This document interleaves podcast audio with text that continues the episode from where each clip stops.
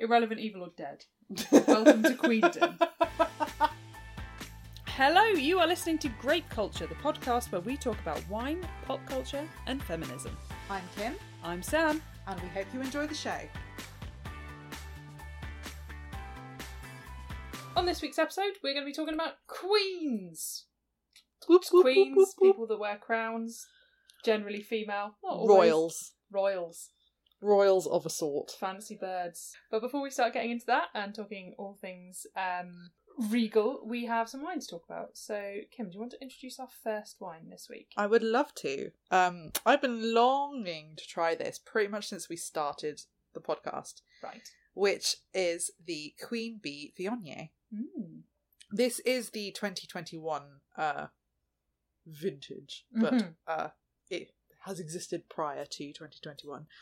Um, we're, starting with a white wine. Mm. Um, I don't feel like we've had a lot of success with Vion- Viognier in the past. No, we haven't. I was looking through our previous wines the other day and. Every time we have one, every time we do it, I go, "Oh, I like a Viognier," and then we try it, and I'm like, "No, I don't. no, I don't." well, Uh, this will be great. so we'll Um, see. I have had this before. I don't remember it, so who knows? It is a wine of South Africa, which Oh, um, doesn't usually go well. No, uh, you are on record as saying not a fan. No. But let's not, you know, let's not stack the decks against. The Cape honeybee is only found in the western and southern capes of South Africa. Mm. It greatly assists viticulturists and winemakers alike by facilitating the pollination of flowers in the vineyards. This helps the vines produce delicious, sun kissed fruit like the grapes that made this wine. Fresh and seductively aromatic, our Queen Bee Viognier is elegantly structured with vibrant peach and tropical fruit notes, the result of careful fruit selection and fermentation without the use of oak, and testament to the commitment to sustainable farming of many growers in the Western Cape. Okay. I'm intrigued. I like peach. Yeah, yeah. Um, and I like not using oak. Oh, it's quite yellow. It, yeah, but it's very light yellow. It's like straw. Straw is definitely the word. Yeah, straw colours. Bottoms Cheers. up. Oh, it smells weird. It tastes meaty. Pineapples. meaty pineapple. So it tastes, it tastes like gammon. I mean, yeah. If you want your wine to taste like a Hawaiian pizza, this is There what you go, need. nailed there it. You go. Smashed. There's a tasting Look note. at these peaches. It's No. not bad. Damning with faint praise Oh, there. Yeah, it's not. It's it will be drinkable, but I, it feels like a headache in a glass. So Yeah, I am already not looking forward to tomorrow. I normally only say this about rosé. This is bad decisions in the summertime wine. Yeah. I could take the. I right. This is picnic wine because even though this has been chilled, why is it still warm? Yes, How? I was going to ask. It was. It was been in the fridge. I know because I could feel the bottle. It does feel a little bit like you bought it straight from the supermarket and then drove round to your friend's house. Yeah, and you'd had it in a bag with stuff that was like a bit cold, but it wasn't preferably chill. oh, where's Alex? We need Alex scenario. I mean, I thought you nailed it with Hawaiian pizza. Hawaiian pizza picnic wine. Yeah. Thanks for coming to my TED talk. um, but we will see how it goes down as the show goes on, and we do have another wine um, for the second half as well. So it's not uh, the queen of wines, despite being the queen bee, but we are going to talk about queens anyway because, uh, well, why are we going to talk about queens? We're going to talk about. We're going to talk about queens because it's the Queen of England's Jubilee this year, and we get an extra day off for it. Whoop, whoop. Did we decide to record on that extra day off? No, because we're No. morons. We, you lucky listeners, are recording in advance on a random day in April. on a random day in April. What jubilee is it? What Internet, jubi- Tell us. What Jubilee is it? Right, what Alexa, Jubilee? what jubilee is it? What Jubilee is it this year? Platinum Jubilee. platinum? Uh, Yeah. yeah. So the Platinum Jubilee, seventy years. Seventy years of Elizabeth the Tooth. Yes, Lizzie B. Um, yeah, so that's why we decided to talk about it, but also, much as we are classical mythology nerds, Sam and I are readers of historical fiction Yes. and therefore queen and royalty nerds. Um, a very specific time period in a very specific area of the world, but we'll get into that in we'll a bit. But yeah, so it just seemed like quite a fun thing to talk about uh in general and also it does feel like the queen is having a bit of a moment. So, how do you feel about Lizzie Babes and all her big family? By which I mean the royals, uh, specifically the British royals. What do you reckon? Fan? Not a fan? Mixed bag. Okay. Uh, obviously not a fan of certain royals. I like them in a. I like the Queen. I think the Queen's quite cute. Um, I like what she I like gives. I like the. I like the the amount of joy that her presence gives to so many people, and I like. I like the amount of joy and, frankly, the amount of tourism that they bring into the country. fair. Um, I think it's sweet. I think it's quaint. I do. I think that they are absolute rulers appointed by God. No, but I also, you know, I like outdated things like afternoon tea and doilies. Um, it, I just I like slightly old-fashioned things. I find the hyper focus on it a lot. And I definitely could do without the um, spiky courtier- courtiers and the racism. Um, but I do, I do kind of enjoy it. I do like her matchy matchiness. Oh, I love the matchy like, matchiness. Is it a dual tone? Does it come with a hat? Yes, I'm sold. Exactly. Like I just think that she's like kind of great, and I I do think that there is positivity to be had in nice national figures, like stability and stuff like that. Right, yeah.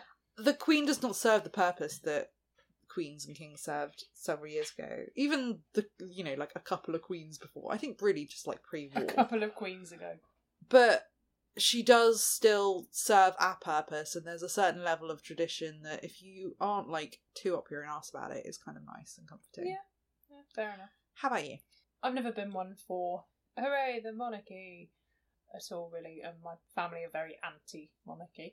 Do I think they are a bit of a relic? Yeah, probably. Um, so I don't really have much strong feelings one way or the other. I, other than when there's scandal a scandal, yeah. or like severe douchebaggery i think Or that's the severe thing racist douchebaggery. i don't i don't feel So racist douchebaggery of the Windsor. third yeah. um I, I do think that they do quite a lot. They do bring a lot of attention. but do you think they also make us as a nation look a bit outdated? Because we still We're not the only ones. No, I know we're not the only ones, but when people talk about like the Queen of England, I feel the Queen of England gets more coverage than the Queen of Denmark.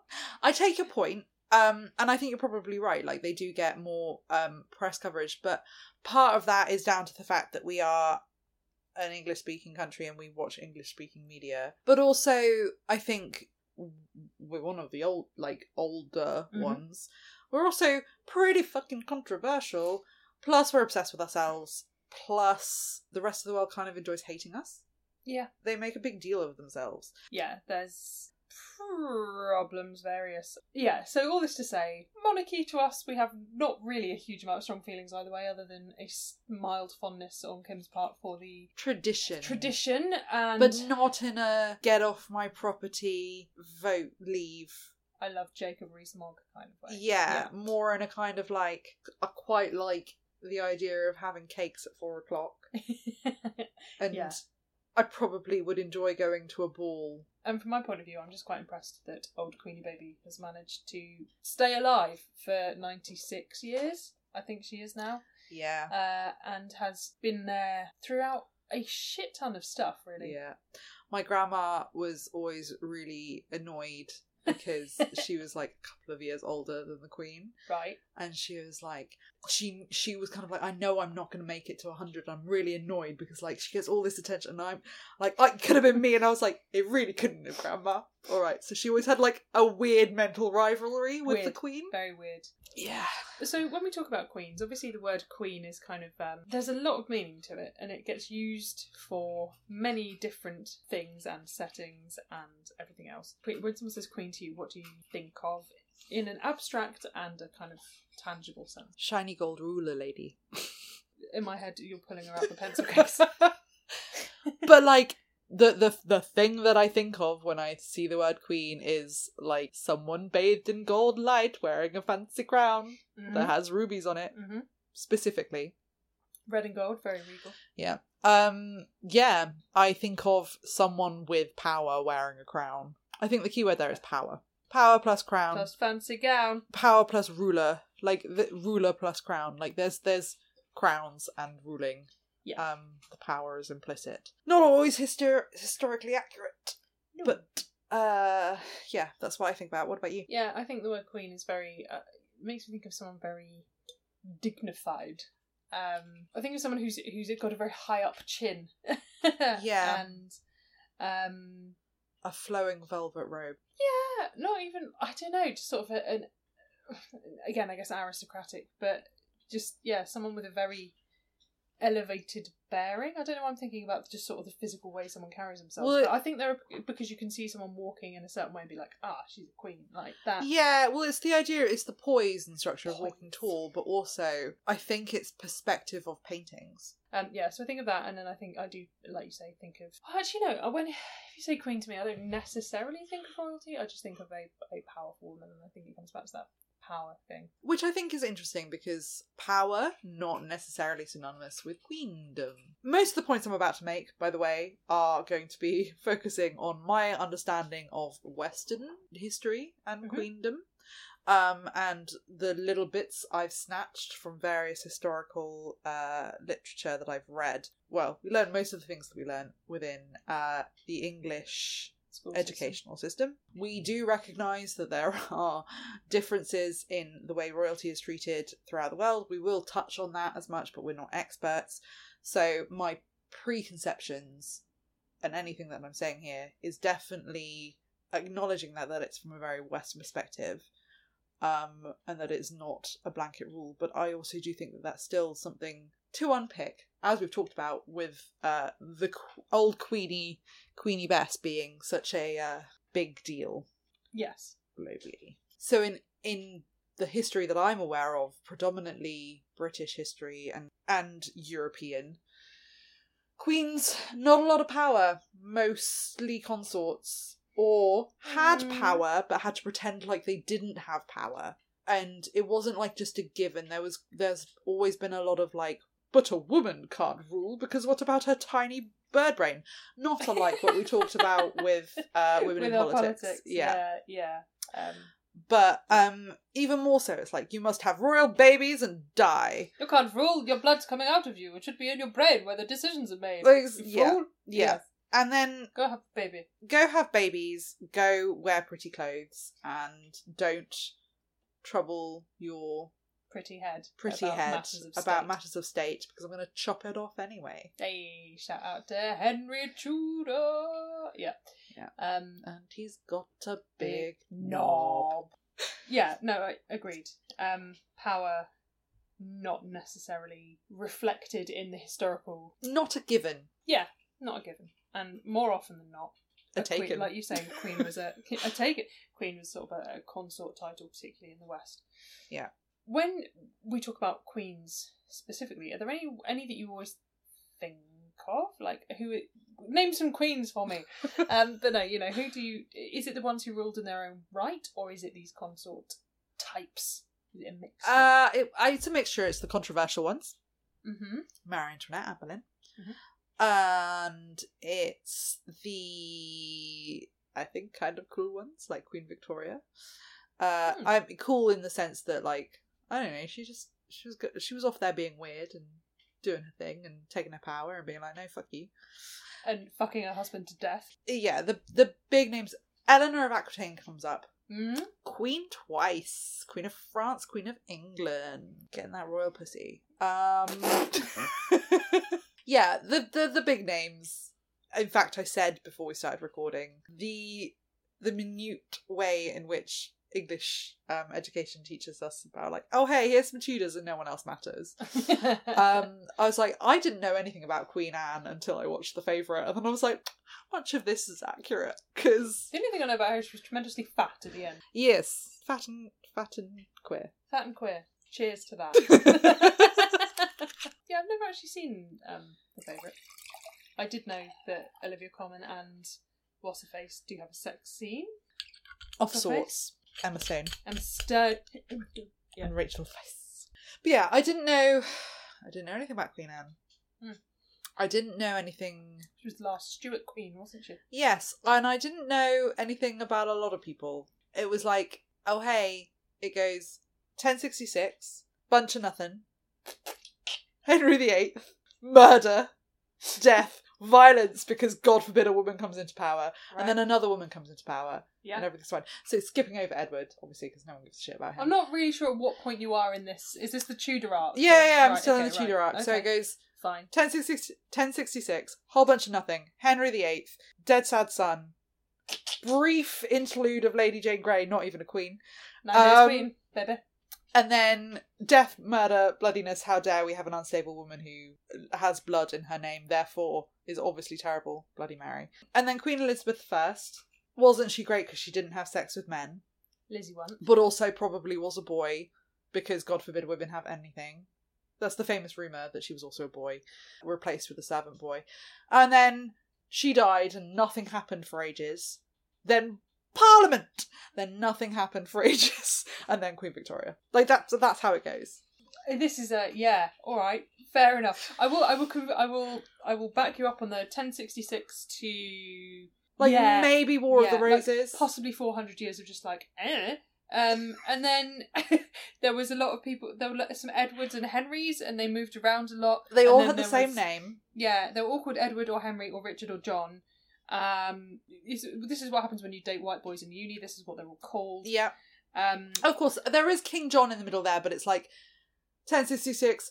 Uh, maybe Robin Hood. Do, do, do, do, do. The Then Crusades. yeah. Ah, yeah. Um, and then yeah, uh, Tudors. Yeah. But War of, the, Wars of the Roses, like you say, Henry married a lot, didn't he? Big fat boy died.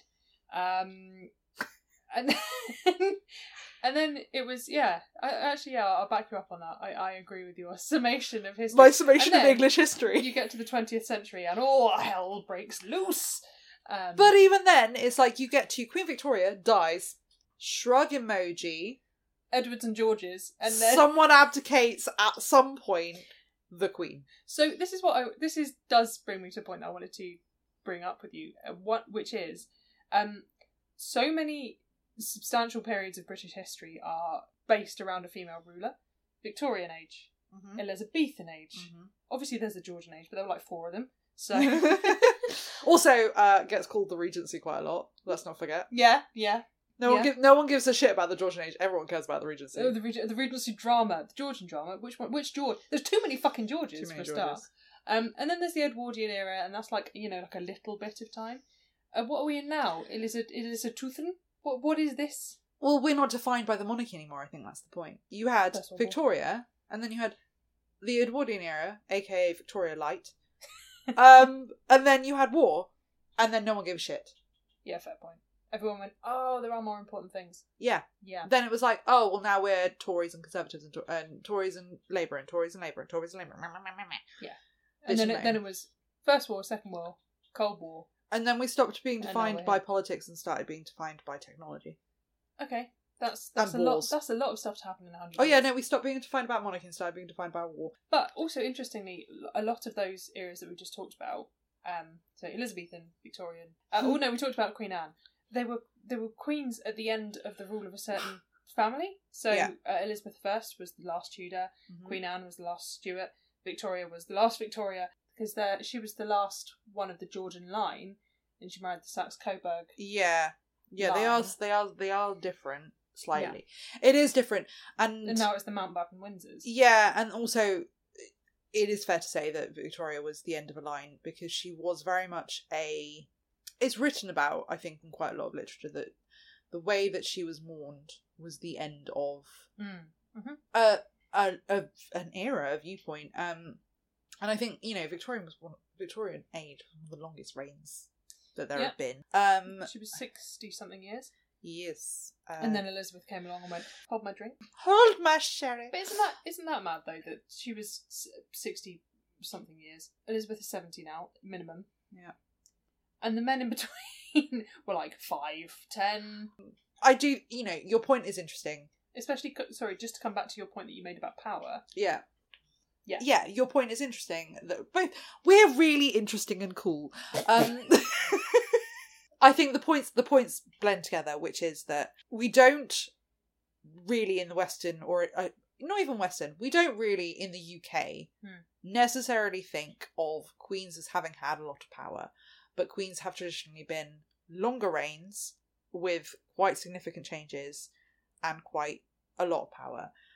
But it genuinely feels like for as long as there is a woman in power, there are a bajillion articles telling you how she was probably a man or was being swayed by Yeah. her advisors or her husband or Yeah. was insane or all this sort of stuff. or was mad. Yes. Um, and the things that you remember about reigns of queens doesn't tend to be their excellent decision making. okay. See Explain. aforementioned Bloody Mary. The things that they're famous for first is not always their rulership. But then I suppose don't that's know. also true of the male monarchs. I mean, Bloody Mary is a very good example, but then also Elizabeth was famed for you know one of the biggest things was um, fighting the Spanish Armada and that whole body of Yes. Feek and Weeble woman. Feek Feek and Weeble. Weeble. Yeah, that's what I'm going with. I'm going with Feek and Weeble. Feek and Weeble. Feek and Weeble. Uh, Um, fair, fair, fair, so- fair. You can just, that was a dead point then. Uh, sorry, I was wrong. Cut that. I took your point with the tower and then I smothered it with a pillow. If if a woman, if a female ruler, if she makes a miss, quote quote unquote misstep, like oh I just burnt a load of Protestants, oh whoa, um, history is going to remember her as doing that for Ever? forever, and also as like oh well she was unstable, wasn't she? Whereas when you look at all the um all the murders of all the people in the during male rule, you're like oh well they were just putting down a a, a- rebellion. All the murders of all the children. Yeah. Yeah. Leicester, you know, like, they murdered children. Yeah. Oh, my nephew's in the way, so I'm just gonna murder him. But then, yeah, you know, if if a woman had, um, obviously we don't really know what happened to the princesses in the tower, but it is There we do. well, Richard, yeah. They found them. Well, no, they, they yeah, but we don't know who killed them. Yeah, we do. But there are theories. Look, if you've watched enough conspiracy shows, you know. We Okay, know. fine, I know. In my Whatever. heart. But I just think that, like, when you think about queens in history, more often than not, they are infamous. Mm. Going outside of the UK, just briefly, just briefly, Mm. let's look at Marie Antoinette, for example, Yes. and her sisters, who you had what? Mad Queen Amalia of something or other, and Charlotte, Carlotta, some Caroline? Car- mm, definitely a C, C name. It's either Caroline There was or a C Charlotte. word there. Yeah. Yeah, who was Queen of Naples, who became a despot. Yeah. Also, you've got Catherine the Great, who was called the Great, but most people remember her for allegedly fucking a horse. Yep. And I mean, you've got Marie Antoinette's mother, Mm-hmm. uh, Mary Therese, which Empress, but you, the point stands. Like, let's not split hairs here, shall we? um, like there is there is a lot of negative press. How much of that relates to kind of what we said about last week with the um, or sort of last episode with men say bad shit about women to take their power away, um, or how much of that is because history only shows us the highlights Mm. but it's interesting that um the ones that we don't remember so well are the ones that didn't do anything Yeah, it's true. I think I do think that throughout history, um, particularly again, like we are talking a lot about UK queens, um, and very specifically English queens. We haven't really even talked about Scottish queens. Hello, Mary Queen of Scots. Um, she's in the back of my mind but i can't think of her without Yeah. thinking of the woman who plays her in Reign Right. Okay. and it's it's genuinely ruined it for me and i've never even seen Oh. Reign i've just seen so many clips of Reign that i'm like oh no i quite like her Oh, okay. and i'm like but i know i but like she also wasn't the queen of france so you know Yeah, basically okay. spoiler alert not all tv is factual really. Oh, it's That shocking. It's news. shocking that um in in the time of Mary Queen of Scots they weren't wearing top shop dresses. Do we think though, like you seem to be on the side of the queens have had actual power, Mm. and I seem to be more on the side of No, they, haven't. didn't. Yeah. So I kind of want to explore that a little bit more. I don't just think that they didn't have power. I do think that they had a lot of power. I just think that we're taught about it in a way that means that it gets diminished. It's always about how much they can um how many babies they had and Yeah. or their decision not to have babies and it always gets sidelined much like i do in this podcast into bits of gossip and scandal and juicy little anecdotes like yeah. oh maybe queen elizabeth was actually shagging philip sidney Uh, There were there were a few, weren't there? Sidney, Raleigh at one point. I'm pretty sure. Yeah, I as think well. I'm thinking Raleigh, not Yeah. Sidney. Um, and how much of that is is is fact or fiction? And you you always get sort of taken off on these tangents. Mm. Do we think queens in English history were predominantly figureheads, or are they actual power? Does the word, when you think of it, make you think of actual power genuinely? Because I think we've sort of said it does.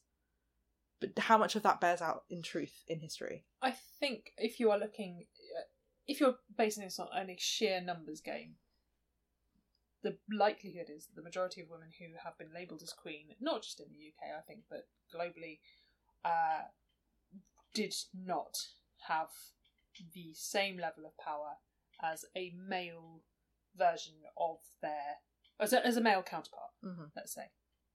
Um, I think that is a fair thing to say because of the, like you said about the consort thing. What I do think is that the women who did take that power and run with it in whichever way they found was the only way that they could, Mm-hmm. I think it's made them stand out so dramatically in history that that's why sometimes when someone says queen, you, you think of a select group of people because they are the people that have made an impact. And That's why they're, they're the ones we focus on. Yeah. Like, for all that it was negative power, Bloody Mary had a lot of power. yes, Queen Elizabeth the First had a lot of power. Yeah. That's a really good point. I was also going to say, do we think that there is power in being a figurehead? yes, Because I there think there is. Yeah, I think it's not that dissimilar to certain like this is going to make it very very reductive and very modern, but in the same way that you have brand ambassadors and um, Celebrities. and celebrities who endorse certain things, you might just be like, oh, they are just a pretty face to sell this concept, this idea, this product. But then if they are still a person and they can still choose to absolutely fuck shit up if they want to. They're still the, the you know the, the word influencer is a good Yeah. word because they are Yeah. still influencing you. They still we- they still wield a lot of power and Yeah. they can manipulate you and make you f- feel a certain way and it's it's almost quite subversive. Mhm. I think, because to be a queen in general is quite subversive, and that is very often the story that gets told. In a lot of the fictionalized ones, it's like, oh, she's whispering in the ear of the king. And that is written from a male perspective in history, a bad thing. Yeah. Marie Antoinette has influenced the king to frivolity. She has the king's ear but and his bowels. Yeah. we um not for the first seven years of their marriage um but, but it's it is it's very subversive and clever i guess Mm. i think it speaks to a little bit more cleverness or the kind of cleverness that i like where it's not like i'm going to go in guns blazing with my sword and my and my cock and be like i am in charge of everything and he's got a big he's got a big knob. Yeah. see edward seymour swinging his dick all across the border abbeys of scotland Where do you um, think part of Hadrian's Wall came down? That's the theory, anyway. Yeah. Uh, unsubstantiated rumor.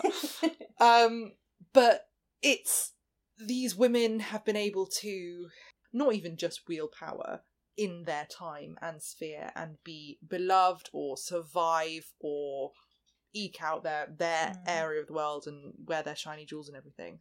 But they've also lasted in history in a way that very often their counterparts don't. Yeah. Queens make landmarks in history Yeah. in a way that I don't think men always do. And I think that is because they utilize both the power that they are given from their quote unquote birthright and their position of power as a monarch, and the power that they are given to the power that they are sort of confined to, which is the the beauty or the femininity side of things that can you know be a prison i definitely think. But they've they've used that in a way that is very significant i mean they are both figureheads and powerful but some of their power comes from being, Being a figurehead So we are coming to the middle of the episode, which means it's time to check in with our wine. And hey, guess what? We're going to have a break. We're going to have a wee. But before we do that, Kim, how are you finding the uh, Queen Vivienne 2021? yes it has stayed warm Yeah.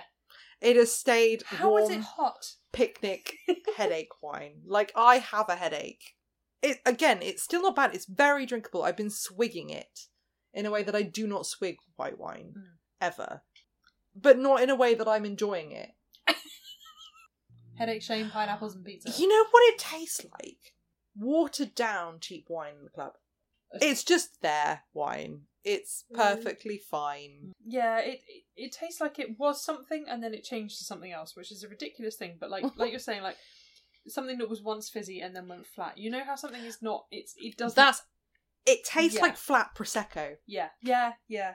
This is what it tastes like. I- Yeah. you cracked it. You Crack the cracked it. code. It's flat prosecco. Yeah. So, um, if you enjoy the sensation of being out for too long drinking slightly overwarm wine, um, If you've ever been on a booze cruise, you'll probably drink this wine. if you've ever been on a picnic and then the i- the cooler ice has been used to go in other drinks, and then you're left with this, I'm thinking of Queen those like Viognier, guys. I'm thinking of those like paddle boats on the Thames for hen parties and things. Of things. course you are, because of course you're always thinking I'm- of paddle boats on the Thames. Always. It's all I think about all day, every day. Kim, what's going through your mind? paddle boats. on the Thames. Regatta. So if you want that experience without actually having to leave the house, this is the wine for you. It's a choice. Yes, We don't judge. we don't. A But little we are gonna have a wee. Yes. See you in a bit. Bye.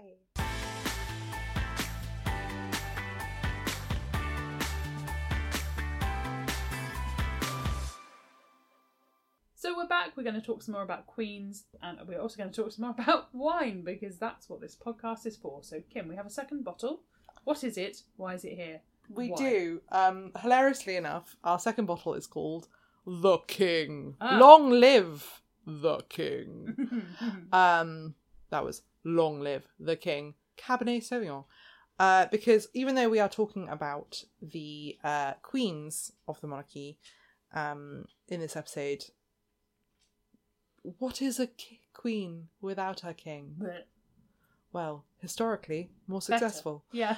Um, But you know, the the clue is obvious here why we have picked this wine. Um, it's got monarchy in the title, and also I think it's interesting that the Queen Bee was a Viognier. This is a Cabernet Sauvignon, so we've got the Queen wine is a white wine. The King wine is Mm. the red wine, the bloody heavy, I'm strong man wine. Not that we're saying wine is gendered, but it is an interesting. Uh, yes, yeah. wine is definitely not gendered. Otherwise, we wouldn't have a podcast. um, but it's still I, I still think it's quite an interesting thing. So we ha- have Long Live the King Cabernet Sauvignon 2020. Mhm. Um, Cabernet Sauvignon is often referred to as the king of all other wines. This is due to the rich tannin structure and intensity of flavour present within this variety. In 2020, we harvested grapes from a number of outstanding vineyards in the New South Wales region. To be clear, that's the people who wrote this label, not we on Grape Culture. yeah. Thanks for the clarification. I just realised that I kind of went straight into that explanation. In 2020, we harvested grapes from a number of outstanding vineyards in the New South Wales region to make this fine example of Cabernet Sauvignon. Lively red in colour, this wine has an elegant nose of wild plums and berries, complemented with notes of subtle spicy oak. Rich flavours of forest berries are supported by a seamless tannin structure, finishing soft and generous. Finishing soft and generous. No. A wine to enjoy with tender steak, lamb cutlets, or aged farmhouse cheddar. Long live the king. It's a very regal set of food. That's a very regal set of food. I can't quite go over finishing soft and generous. How do you finish? Soft and generous. What about you? It's just oh god, what an image. Um, we'll see how it goes. It's an Australian cab sav, usually quite a good a good indication. yeah, I like a cab sav. Let's find out. After you, Finish me soft and gentle, whatever it was. soft and generous. soft and generous. That was it. Oh, that's the next um love speech in Thank you. Bridgerton. Oh, it smells good. It smells like wax. No, it doesn't. I have a bad nose. I think that's the You have a lovely nose. not at smells.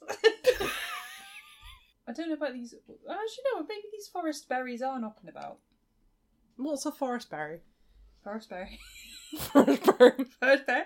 Uh, like I don't know. Ones that you would go and pick on your own accord is what I would term a forest berry. Into In the woods to grandmother's house. Quite. No, but what what's a forest berry as opposed to like a hedgerow berry? I don't know. This isn't mentioned hedgerow berries. You know the hedgerow berries Do forest do berries grow in forests? or the vegetation. They I'm grow- having an existential berry crisis. I honestly don't know. I, mean, I I don't know how much time I've spent in forests in recent years. I don't know how much of that time has been spent looking for berries. Berries and cream, berries and cream. All of this is getting cut. I'm a little lad who likes berries and cream. What, what do you think of the flavour? Do you like the flavour? No. I do. Um weirdly, I think that this is more plasticky Mm. than the wine that we drank last time that we were like, oh, it's all crayony. Mm, yeah. Okay. Um, but it's again, it's like just at the back of the throat where there should be butter. There's a little bit of Fire. carrier bag. Um, With hints of bag for life. but on the lip, on the lip, it's very spicy. So I, I do think it just like kind of needs to breathe a little bit. Again, um, this is what I'm learning is when we buy these fancy wines, we should maybe open them half an hour beforehand. Yep, and we should probably not have two in a night. It's spicy, definitely spicy. Yes. Yeah, Uh, why is it spicy? I mean, it does feel very riding on a hunt through the woods. But I do, I agree. Mm. this feels very. We killed a boar and now we It, feast. it Yeah. feels very we killed a boar and now we feast. Yeah. This is not an unpleasant wine. This is. It is not an unpleasant wine, and I think that it is better than the first one. yeah, agreed. Agreed. I'm enjoying it more. I, I like it. I and I think I am preferring this to the white. We talked a bit in the first half about shows and movies and books. You you talked about Reign was one of the things you brought up. Um, do you think that there is uh, an imbalance in TV shows uh, towards female rulers and queens over male rulers and kings? Because I feel like recently we've seen a lot more about female rule uh, in, Yeah. TV. I think in modern pop culture, definitely. To talk about TV, 100%. Mm. Everyone is way more interested in watching shows about queens than they Mhm. are about kings. Mhm. Like, there is no four season trashy they wear top short dresses about About Edward the, the Confessor. Edward the Sixth. But even like the Tudors, Yeah. does not focus entirely on Henry. A lot of you know, a lot of what is memorable about that show is not him at all. It's not just TV shows, but I think TV shows are the latest ca- to catch up on, and I also think TV shows are the most prevalent media that we have, besides possibly social media. It used to be that films were the the gold standard, the trendsetter, and before that it was books. You know, like back in the olden times. But film was always film was always king slash queen in Hollywood.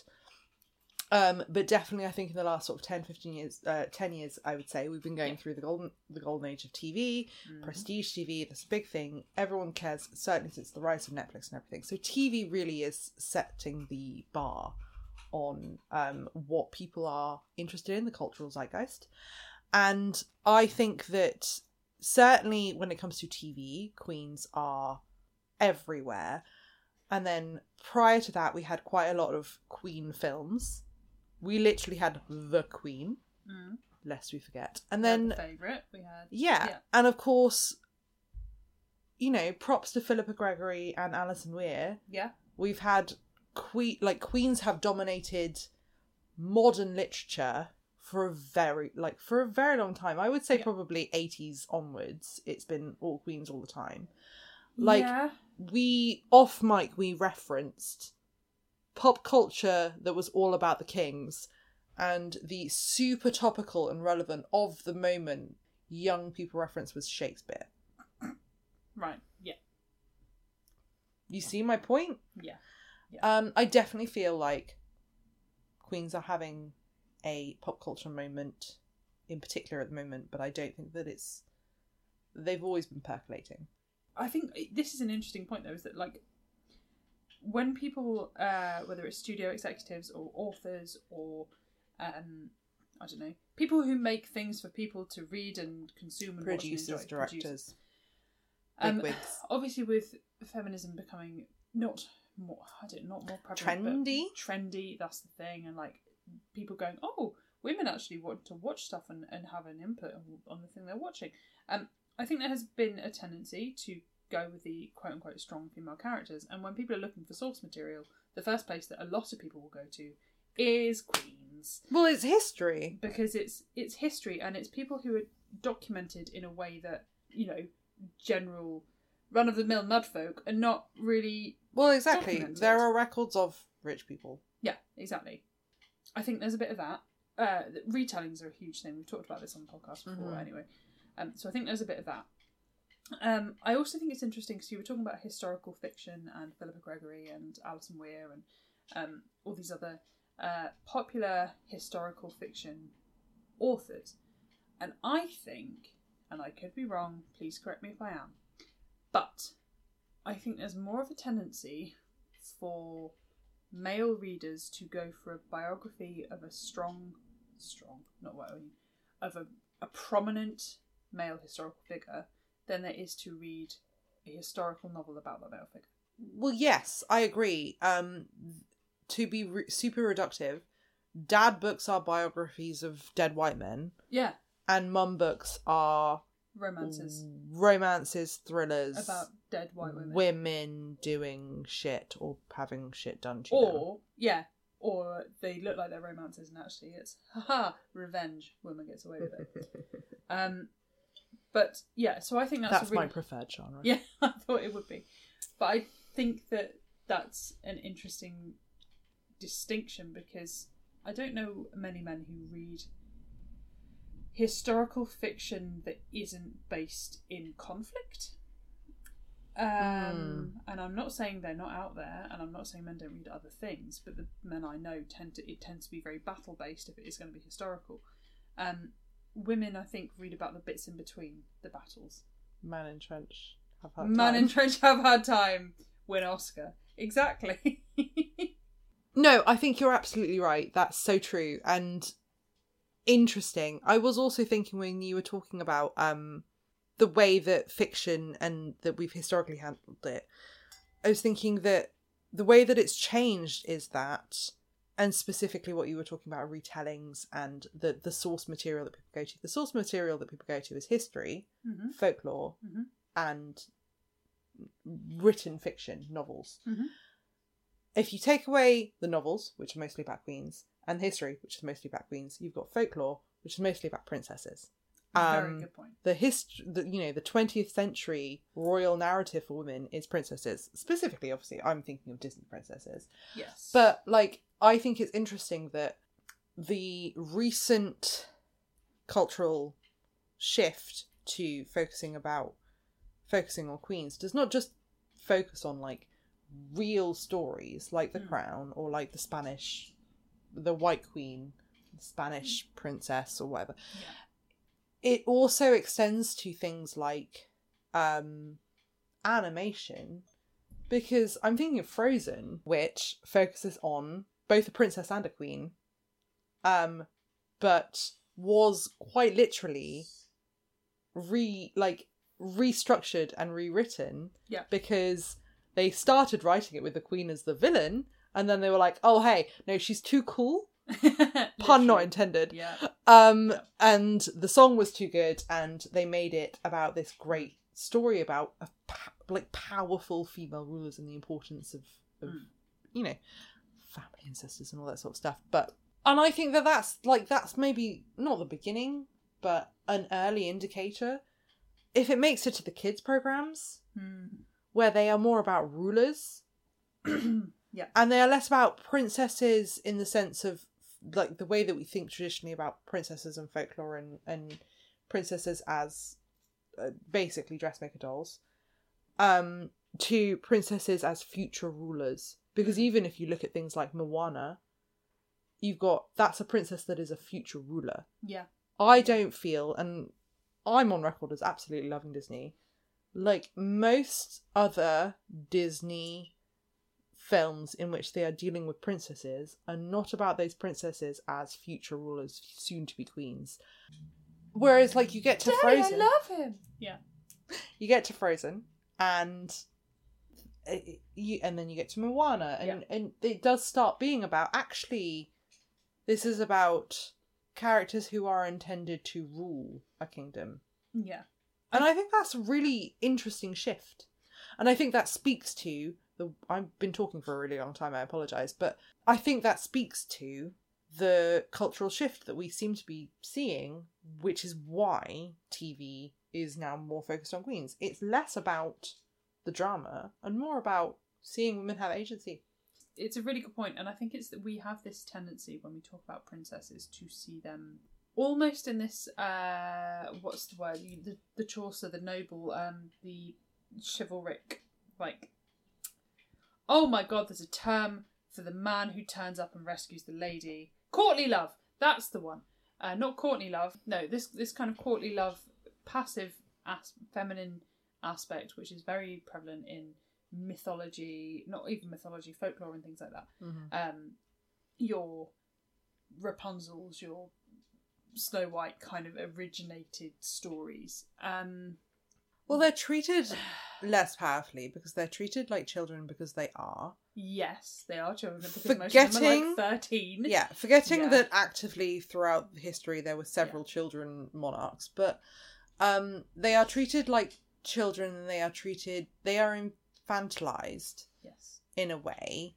And so the word princess has become synonymous with small young girl small, child. young baby do things. Like, baby girl child. Yeah, And until it's a sexual thing. Yeah. And I think that that is interesting when you think about like the way the words develop, which we'll talk about in a bit. But like princess, if you call someone a princess, like oh, don't be such a princess, don't be such a priss, don't be such a mm-hmm. wuss, don't be such a girly girl. Yeah, it's a very It's derogatory, and you can call someone queen in a derogatory term. Yeah. But I think the queen has not always. no. Queen has. Queen is is it? It can go either It can way, go the either you way. But I am conflating something that I'm. I don't think we're quite done with Yeah. pop culture. But the other side of that coin is the queen side of it, where you go from the idea is that you go from princess to queen. And historically, in the folklore and things, queens have been one of two things, and queens have either been um, she was beautiful and then she died and the king was distraught, or she was a witch and evil and uh, put a spell on everyone. Like that's those are the two. There's never just sort of a queen that's just kind of wafting around. They do have an impact, but the impact is either this um, saintly martyr storyline, or it's she had influence on someone in some way, and therefore she is evil and must be must be punished. Correct. But the Like point you're is either that, yeah, irrelevant or evil. but the point, irrelevant, evil, or dead. Welcome to Queendom. Is that the new divorce beheaded died? it really is. Um, but yeah, so that I feel like that was a very, a, a very prominent thing, and I think it is a very recent, not not even necessarily a very recent thing, but I think that the re-examination of stories is something that has been happening for a.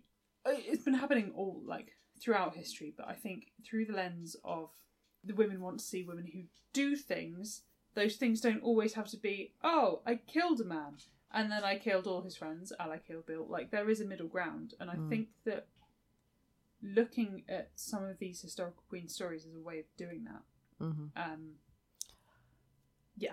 Yeah, I think leading on from that, the thing that differentiates the stories that we're being told now, which are, you know, as you said, very often retellings of historical fact Mhm. or historical interpretation of fact, Mhm.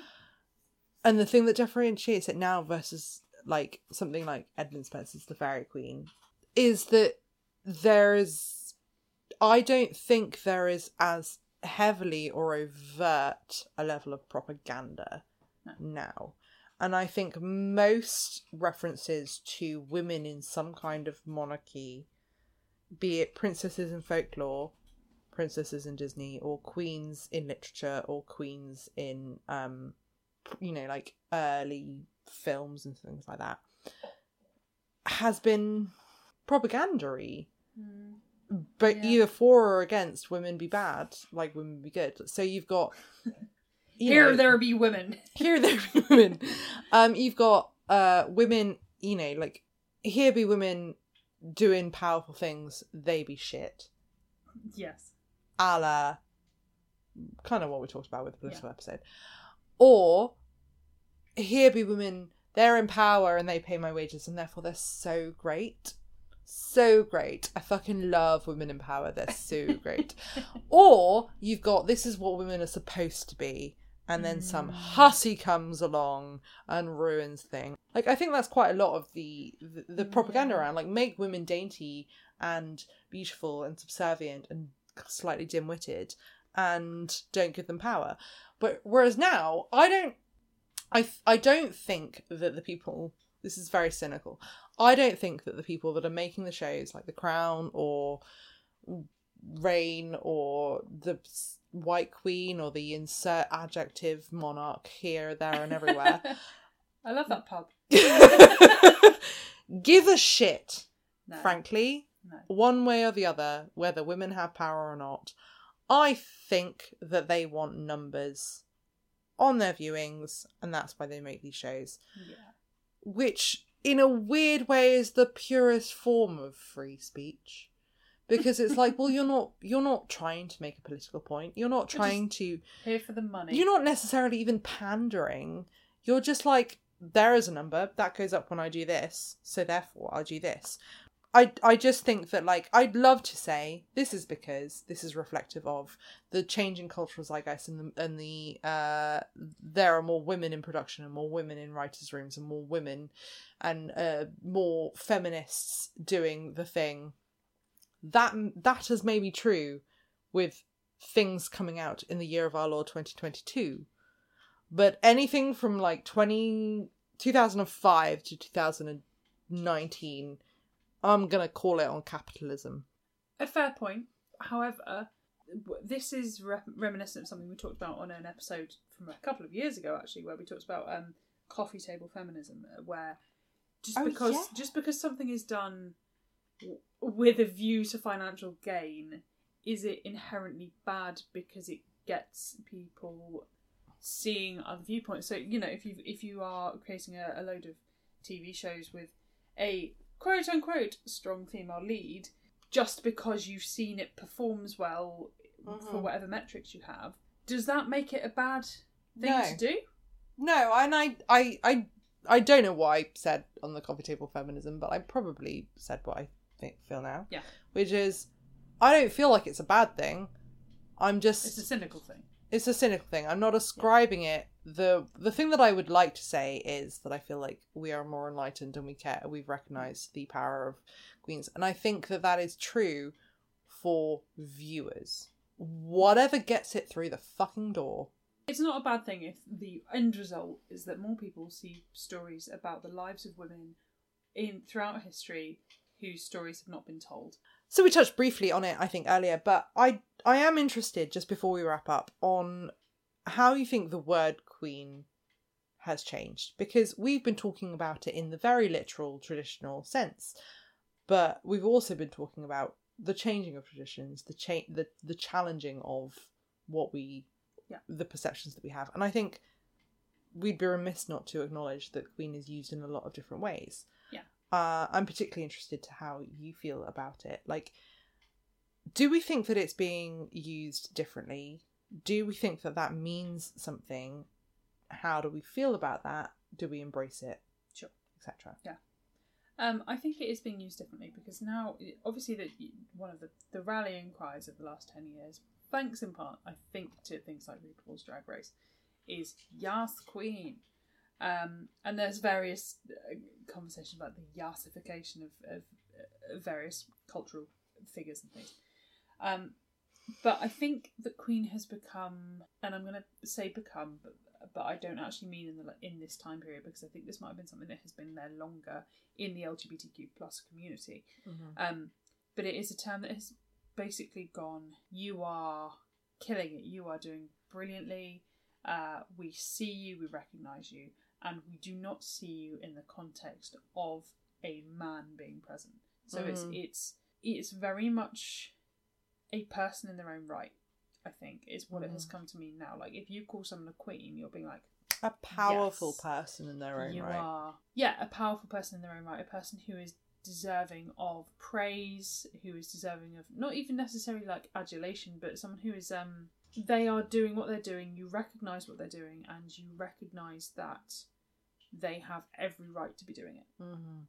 and it's it, the word queen has led to a more achievable every not more achievable Mm. more attainable everyday interpretation of the word Mm-hmm. and that interpretation is you be confident you do you you celebrate what you are I agree. And I think one of my favourite things about that claiming of the word and evolution of the word is that it was definitely originally used to be derogatory. To describe a man as a queen was to be like, you are less than a man. the royal misses yes Even a queen is less than a regular man.